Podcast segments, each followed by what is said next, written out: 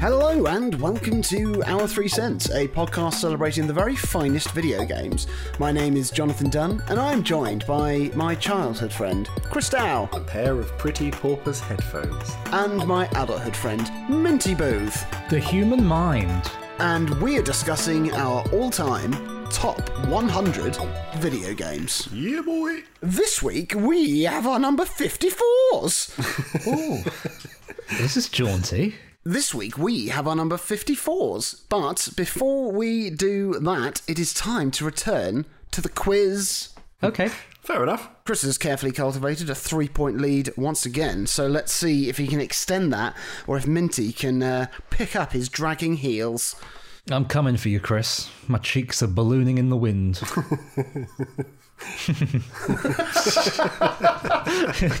What name was given to the PlayStation 2 CPU? The emotion engine. Oh, that is correct. That is a tough question, and only a savant like Chris would get that. Yeah. Give us a question about Mario next week. They talked up the PlayStation 2 having all this magical power, but it was it's literally just a processor. But uh, that was the time when they were claiming it was going to pump out like Pixar level animation and graphics from the from the PlayStation 2, which was uh, not the case. Well done, Chris. 2420. oh yes. What have we been playing this week? Chris. You know I love physical games for for the shelf. Oh, yes. I thought you just were saying you like a bit of rough and tumble, Who doesn't? bit of slap and dash. oh. So I, I recently imported a release that was exclusive to Asia, which was like a box that contains the first three Dragon Quest games for the Switch. And eagle-eared listeners will remember I talked about Dragon Quest being my 82nd favourite video game, and it was basically the genesis of JRPGs. And I was quite keen to play it again, as well as try like the second and third game, which I'd never never given a go yet. And I mean, oh boy, the the games themselves hold up, but the art style has been butchered to the point where it's very hard to play, and and that's saying something for like quite simplistic games. Like it, it's a collection from Square Enix, and whereas when they did the collection of Mana release, they just presented the games as is, and, and they looked fine and they were fun to play and whatever else.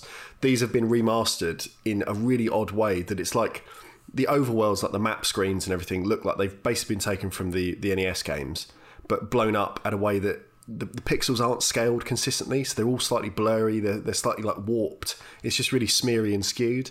The player characters look like they're taken then from the SNES remakes, which came out uh, obviously years later. So they, they kind of clash with the background art. And then the, the battle animations where you where you fight enemies, it goes into kind of like a pseudo first person thing. They they've basically taken the original pixel art and just vectorized over the top of them.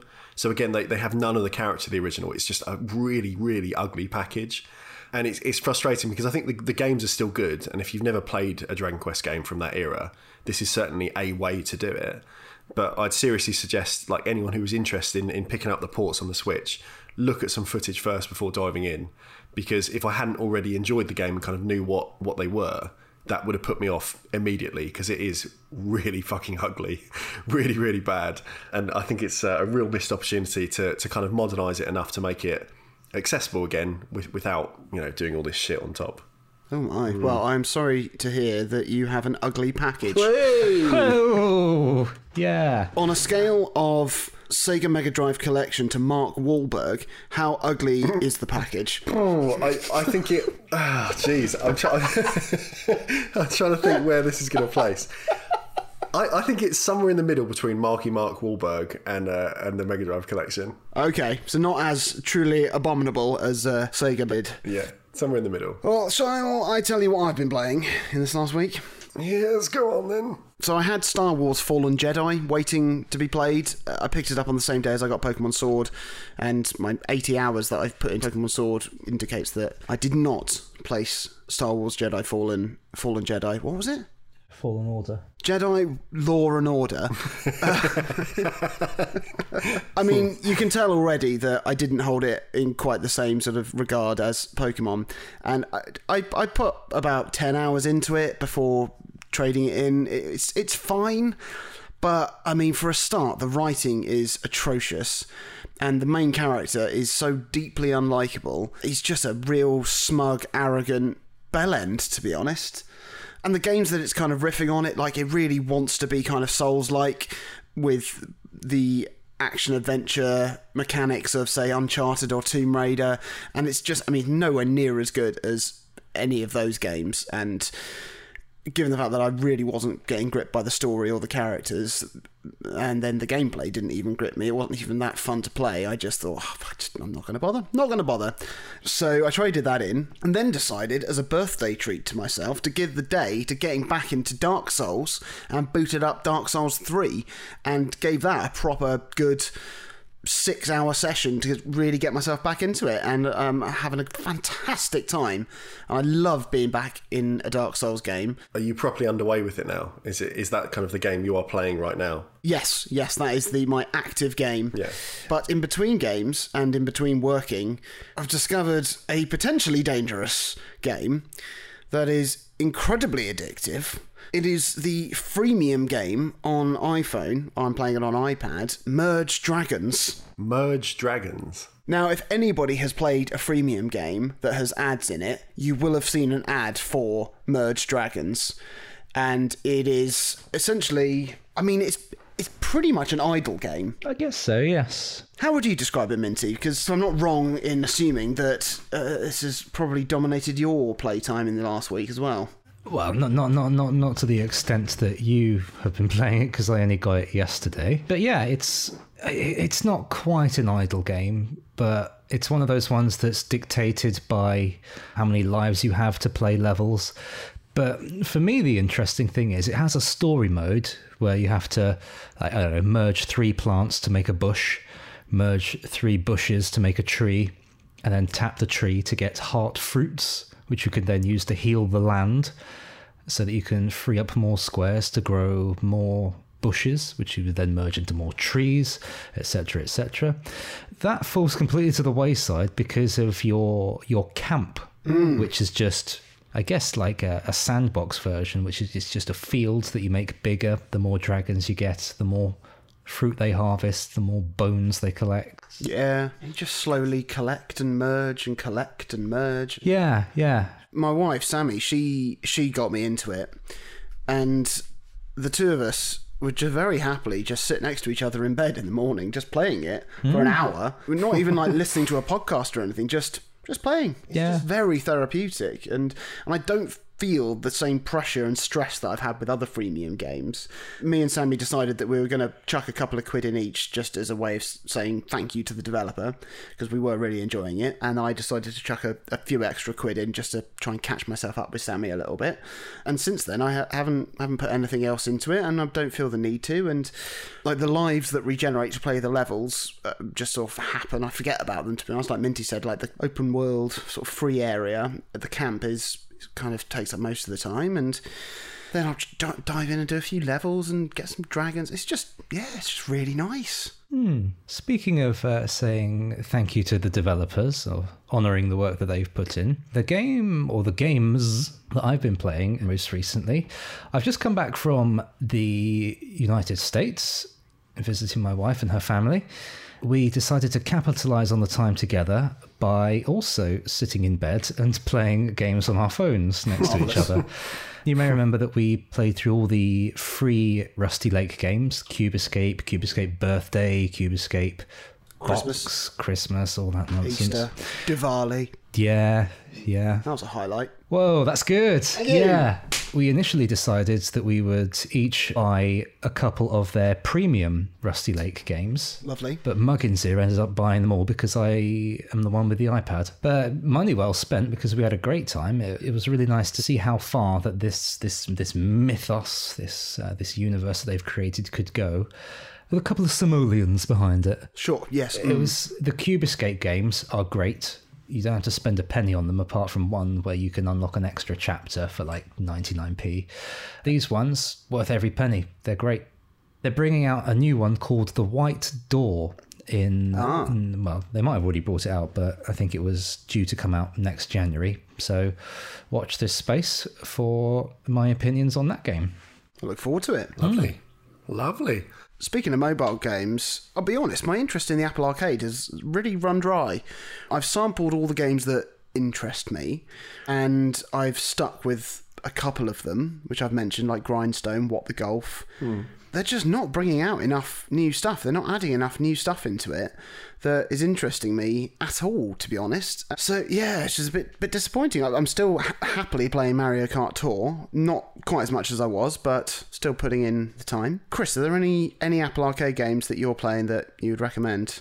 I did play something the other day and I can't recall what it was called. Must have been good. It wasn't that great. yeah. It, it followed a very similar format. If, if you've seen the game Minute uh, on the Switch or any other platform, which, Oh, which yes. is kind of like a top down sort of Zelda like game where you have a minute to do something and then the world kind of resets. So you, you gain more knowledge and information and stuff, and certain bits are pervasive. That's really good. I really like Minute. Uh, that's a good game. And whatever this game on Apple Arcade is called, that I do not know off the top of my head, which shows how much of an impact it had. It's a sort of 2D platform game which basically follows that format. So you, you need to get to checkpoints to allow you to then start from that point onwards. But each time you have a limited amount of time before you're essentially warped backwards again. And I, I played it for like an hour and it, it didn't feel as polished as I think it could have. And it, obviously it was so forgettable that I, I literally have forgotten the name. So let's just call it uh, Johnny Jumper's two minute challenge. There was it was something called Jump Jumper John. Was it? There's a game called Jumper John. If that's it, uh, that that's a really weird way of brains working because I I have nothing to go on. Let me see if this is the one I actually have played. Uh, yes, it is Jumper John. There we Jumper John, well thirty second adventure. So yes, uh, don't bother with it. it's my it's my uh, my review. Great. I'll probably I'll give it until the end of the year, and if nothing else interesting has come out, I'll probably let my subscription to Apple Arcade lapse. Ooh, We shall see. We shall see. In the meantime, shall we see what our 54th favourite video games are? yes, please. Starting this week, we have Minty. So last week I spoke about quite a, a wintry game, or a game that lent itself well to being played in the winter. Unfortunately, lost the trappings of no backwards compatibility, and my unwillingness to get a computer that can run a decent GameCube emulator, along with being uh, one of the first games that made me realise that writing is really important in games too. This week we have the summary version. That was a pretty good summary as it was. Yes, yes, a nice sort of summary game, which uh, is, is not quite up there with Fire Emblem's writing, was a great example of this franchise's efforts to make a game where the story wouldn't fit on the back of a playing card. Ah. You play as a fugitive who is falsely accused of destroying many cultural landmarks, and you have to find out who framed you in order to exonerate yourself, as well as bring down an evil syndicate to rescue this besieged town once and for all. Super Mario Sunshine built on a strong precedent of high quality 3D platforming established by Super Mario 64, adding in new movement mechanics with that big old Super Soaker backpack that we all know and love. Oh, yeah. Really lovely dynamic worlds that change depending on which shine sprite you had to collect next. The shine sprites being this game's version of the Power Stars, which was Super Mario 64's version of the gate in Super Mario World that denoted that you'd finished a level, which was Super Mario World's version of the flagpole from Super Mario Brothers. And in between those, you had the uh, Oh, you had the playing cards, which you could collect at the end of each level in Super Mario Brothers 3. and in Super Mario Brothers 2, there were turnips. Yes. I thought I missed the, uh, the the kind of sandboxy nature of Super Mario 64's levels and lamented you being railroaded into collecting what the game wanted you to collect this time round. But it gave the game a really great sense of liveliness that transcended just being popped into a great big field like we had in Super Mario 64. The every level changed. Like one uh, one level would uh, be nighttime, depending on which shine you were collecting. One was set in a hotel, Oh, yeah. but depending on uh, which which one you wanted to collect, you either had to make the hotel appear from under the mound of magic gunk. In the next level, let's say you had to go through all of the uh, all the air ducts to get the shine sprite that was located, I think, in the shower Probably. behind a locked door in somebody else's room. Sounds about right. And then the next one after that would have you not going up to the hotel rooms, but going to the casino, which was then another whole little level in itself. Every level was just stuffed it was just really lovely to think, oh, what's going to happen next? I'm going to have to clean this eel's big teeth. oh, I'm going to have to pr- practice cleaning the eel's big teeth by shrinking down really small and collecting red coins in a bottle. Oh yeah. Oh, yeah. So levels were great. Or I should say, the levels that you had your big backpack full of water for, because it also had what I think is the predecessor to Super Mario 3D Land and World by having just straight up Mario's physicality centric platforming levels in those ones where Shadow Mario got rid of your backpack and you just had to rely on your jumps. And they weren't bound by the uh, by the topology of the levels. It was just a load of blocks suspended in space. You had to jump from one to the other. Oh, what, this one might be sand, so it disappears before you can jump off of it. Whoops! That added a little bit of peril. There might be a spinning platform that you have to navigate in a timely manner to stop mm. yourself from falling into the great abyss. Yeah, a fully rotating cube. Fully rotating cube in three dimensions because Yeah. this was the GameCube. Those levels are some of my favourite pieces of video game design. They really are. They're fantastic. Everything you could want from a 3D Mario game, although it does have something that you probably don't want as well. Massive watermelons. No, no, voice acting. Hated it. Oh yeah. Although it was the introduction of Toadsworth, and Toadsworth was great. Yeah, could have done without his voice acting, but when you sprayed him with the FLUDD, when he goes, yeah, blah, blah, blah, blah. Pure poetry. If that was the only thing that any character said in that game, it would have been heaps better. Super Mario Sunshine is the only 3D Mario game I've basically not played. Oh, really? Yeah, so I didn't have a GameCube, but I think I'd love it. I, I think I'd really love it. I will always be rooting for a Super Mario Sunshine remake. Yeah. Till my dying day, or until I get one, whichever comes first. It's one of those games similar now to like the, the Metroid Prime trilogy that I'm, I'm kind of torn between saying, okay, I could get a disc and I could play it on the Wii or, or I could do whatever to actually experience this stuff. But I, I'm pretty sure as soon as I put the money into doing that, it will get an announcement that it's going to be remastered. Because Yeah. both of them have had rumours about them for a while now. And obviously, I have a lot of other games to play, but they're, they're both games that I really would like to play properly. And I don't want to sell myself short if they're going to then appear on the Switch in six months. So it's, it's a bit of a balancing act. Well, maybe one day. One day. As for now, let's move on to my 54th favourite video game of all time. Go on then, Jonathan Dunn. This game is an absolute gaming all time landmark. It was the pinnacle of first person gaming at the time and a genuine game changer. It's Half Life. I thought you were going to say Faceful 2000. So, my experience with uh, the game, Half Life, uh, started the way that most PC gaming experiences did, similar to what Minty said last week. It was a demo that I got on the front of a magazine. Ah, And the demo for Half Life had the opening scenario of the game. And initially, I was just totally thrilled and overwhelmed that my computer could handle a game like this. It was so sharp and so fast, and that was not something I was used to from 3D gaming on my computer. I absolutely loved the sort of the first bit of the game, the, it's almost like the, the, the prologue. Great establishment of uh, the world and a story. You're Morgan Freeman, a scientist at the. oh, that's good. Sorry, you're Gordon Freeman, a scientist at the Black Mesa Research Facility, when everything absolutely goes to hell, not in the way that Doom does, not literally, but a portal opens to another dimension and oh, it's, oh, I mean, dreadful things. And because you spent what felt like a good half hour of the opening of the game just traveling deep into this facility, when this calamity happens, you're suddenly very aware of exactly how far you need to go to get back out. And that was it was just a brilliant establishment of a of a setup and a scenario. However, for me, when the action started to pick up, so did my anxiety, and I could not handle the pace or the pressure. Fortunately for me, on the demo, there was also another feature included, which was essentially a standalone tutorial training. the training area. Yeah. Yes. Yeah.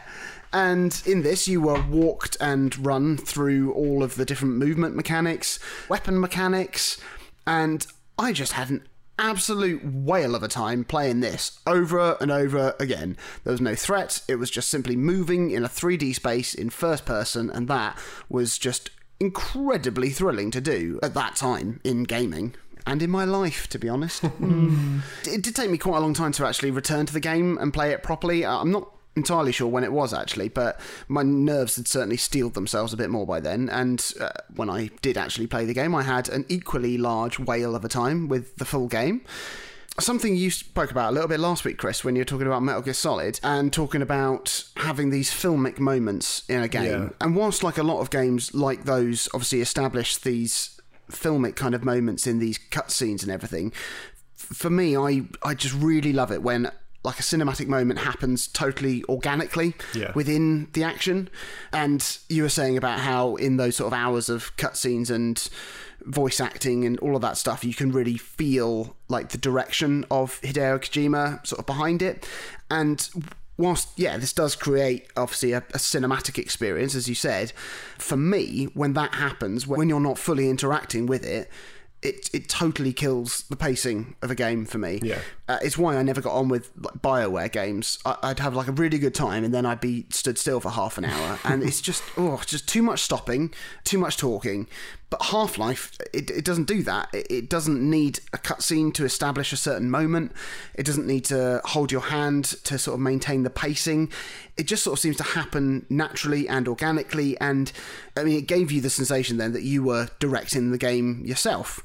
I mean, some of the action set pieces that you get to play through are just thrilling. Like you're darting between crates, trying to like snipe off enemy marines, or avoiding lunging and lunching head crabs, uh, flinging themselves at you. Uh, and when you're in like this alternate dimension and you're taking down this like Lovecraftian tentacled calamity and i mean it was all just really thrilling to play and the way that the action rose in time with the music it just like i said it, it felt like you were directing your own action film. Uh, and i just i love that and i think it's um yeah a brilliant way of uh, of creating those moments now bear with me through this next comment but half-life kind of reminds me of toy story Right, here we go. I don't think that any of the uh, the Vortigaunts have the swirly bum chin of Buzz Lightyear, but. Uh, But when Pixar released Toy Story, people were marveling at the technical achievement of creating the first feature length computer animated movie. But the thing that really stood out was what they'd actually created within that technical achievement. I mean, the film would not have been a success if they just CGI'd 80 minutes of Mrs. Brown's Boys. you know, it was it was you know, it was the story and the characters that featured within that that, you know, made it what it was. And likewise here, Valve's technical achievement with this game was such a step forward for the industry, but that wouldn't have counted for anything if the game wasn't so, you know, flipping well made and if it wasn't so fun to play and if people weren't so taken with this silent protagonist and this world and this story. But like genuinely looking at Half-Life's catalogue of influences ranges from gaming ancestors, obviously such as Doom and Quake, to influences from literature and like Stephen King and H.P. Lovecraft. And then there are like elements of movies in there like Die Hard and Evil Dead. And I mean like Valve combined so many brilliant elements together to create their own original work that I mean, it stands shoulder to shoulder with those other pillars of their respective media.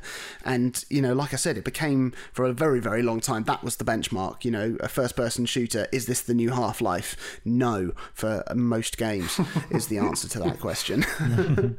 it's mad to think that the game's like 21 years old now. Wow. I, I mean, I still think that it's an incredibly fun game to play.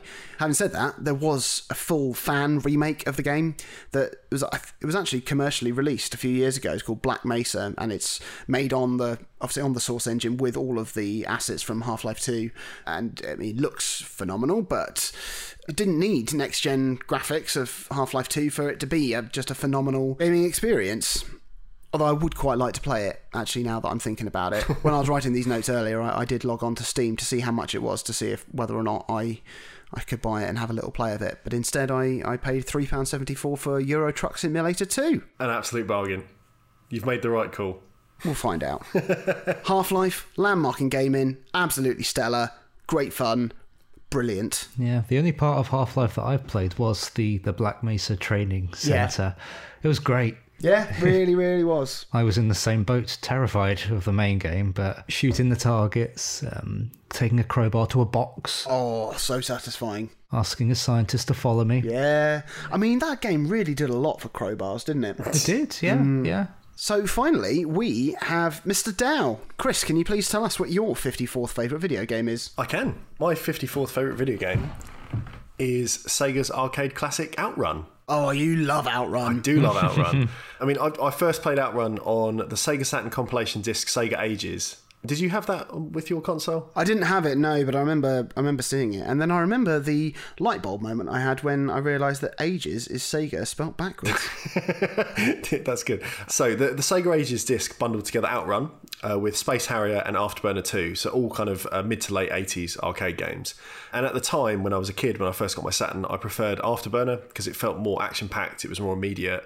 Whereas in contrast, Outrun was a bit more constrained, a bit more leisurely.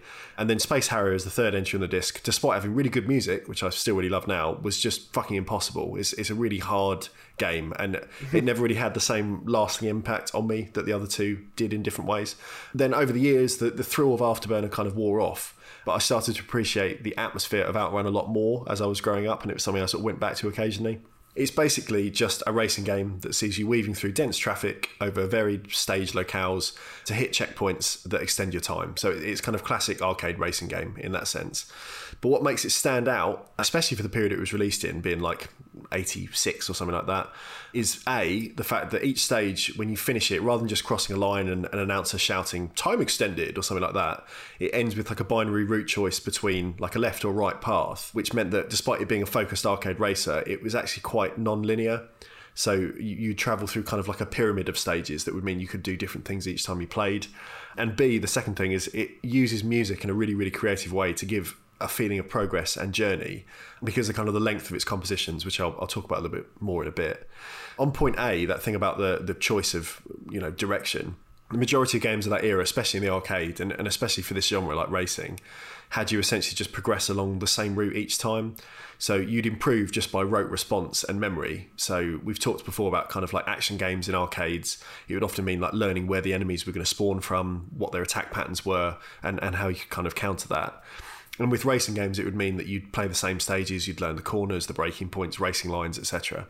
But with Outrun, because even though each stage itself has a fixed layout, that means it's possible to learn the game, basically because you're always making different selections. When you play it, you, you want to kind of have more of an experience. And I think the majority of players, if, if they sat down in the arcade and put, put money into it, would always be opting for new routes just to see whatever else the game had to, to offer. Yeah. Just to make just to make the most of it. That it, it's something that's not going to be the same kind of stale experience, just seeing the same tracks day in day out. And it gives the game like a layer of exploration and intrigue, I think, which is really weird for, for that genre and, and you know it being an arcade machine for the time when I was at university in my, in my, first year, I went to university down in Devon, and I, I had a friend who, if they ever needed like a bit of headspace, would just kind of late at night get into the car and just go out and drive for an hour and just sort of navigating by chance, just learning where things were, learning kind of how things were connected in, in that corner of the world. And Outrun feels to me as it kind of allows you to find that same sort of headspace in a way, because even though you've got a timer saying obviously you need to be making some forward momentum and progress, it just lets you explore a little bit. It's you know it's only small choices, but there is still like an element of player agency that you don't normally have in these sort of games. So there's there's kind of areas of city roads, of beach roads, of desert roads, forest roads, and kind of you know everything else in between. And the game has 15 stages in total, but no matter how you do it, your playthrough is only ever going to let you see five at a go. Yeah. So it's kind of a design approach which keeps things fresh, like encourages replayability, and also allows you to kind of set the difficulty of your run dynamically because one path is always slightly harder than the other. So it's, it's really nice in that respect, and it, it lets you, I think, most importantly, control like the atmosphere of your play which leads really nicely back to the idea of music. Like music, we've talked lots and lots in, in the past, especially for you, Jonathan, how important music is for a game and its atmosphere and its kind of presence. Oh yeah. And and Outrun, the original game allows you to choose one of three tracks when you first start the game. The evocatively named Magical Sound Shower, Passing Breeze, and Splash Wave. And all of them are really fantastic progressive compositions which are written to be a length that will accompany you across all five stages of a run because they're like six, seven minutes each. And what's really nice is because it doesn't have any repetition, it's not just like a minute loop that you're hearing again and again. It feels like you're actually moving through an area. It's got this idea of progress and momentum. And it reminds me of like when I was a kid, I've got really fond memories of, of like taking holidays with family where we'd have like certain cassette tapes in the car that became then the soundtrack for a particular bit of a journey. Like thinking, oh, I remember hearing that part of that Oasis album as, as we drove between you know X and Y. and although a full player outrun obviously doesn't last as long as a trip from say Margate to Cornwall, it's got this idea of particular points in the score then becoming the soundtrack to a particular part of your trip in the game, and it, it just works really really well. And I don't know how much that was really considered when it was developed, or if it's just like a fortunate coincidence that that makes me feel this way now. But it's it's really good these days you can get Outrun on quite quite a few platforms. Like I think there's a port on the Switch now that M2 did that's pretty decent. Yeah. But I would recommend if if people can to play it on the 3DS because that was that was another M2 port. Oh, yeah. It's, it's fully like 60 frames a second stereoscopic 3D and it's it's honestly the best showcase for the machine's 3D capabilities alongside Mario 3D Land. Yeah. It really does bring the game to life in a way that the arcade machine doesn't. Like the, the 3D port is is the best way to play it, I think and it has a whole suite of options and unlockables to encourage repeat play outside of just experiencing the different parts of the game, like I mentioned. So you've got things like extra cars with different attributes that, that sort of change your play a bit. It even has like ludicrous bits of emulation as to like the original arcade cabinet, if you ever see one, is like a big hydraulic build that when you turn left and right the wheel, the whole machine moves left and right. Oh my. And the 3DS port has has a mode where as you turn left and right with a little circle pad, the whole screen you know judders left and right in the same way. Yeah. all in 3D, so it, it looks amazing. And they went as far as to to go to an arcade and record the mechanical creaks from the machine to then sample over the top of the game. Oh, that's lovely. It's like there's a level of detail that is just unbelievable in in that port. That's a lovely touch. Yeah, it's, it's really good. And I mean, most fascinatingly, it also has two brand new music tracks that you'd think, like, oh, like, you know, just a bit, bit of extra music, that's fine. But again, they, they were composed specifically for this release using the same programming tools and hardware that the arcade machine was in the first place. So they, they fit in perfectly. Like stylistically, they're slightly different, but they sound absolutely perfect. And yeah, the, the 3DS version, it's, it's the best version of, of a really stunning game. I, I really love Outrun. And it's my uh, 54th favourite video game of all time. Fantastic. So there we have it. Another three games. Firstly, we had. Oh, Super Moopa Shooper. then we had Half Life. Before finally, Outrun. if you've enjoyed this episode, or if indeed you've enjoyed any of our episodes, please do like it, subscribe to it, share It. it with your friends, with your family, with your fox. If you want to reach out to us, you can do that. You can find us on Facebook. If you search for Our Three Cents, you can ask us questions that you might like us to answer in a future episode, or make comments on this episode.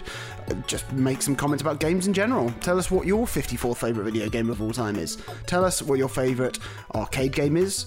Tell us which life you have half lived. if you want to reach out to us individually, you can also do that. I'm on Twitter at Jonathan Dunn. I'm at Chaz underscore Hodges. and I'm Clement underscore Boo. And please do join us next time for a very special Christmas episode. no, that's Halloween, Chris. Ho, ho, ho! That's better.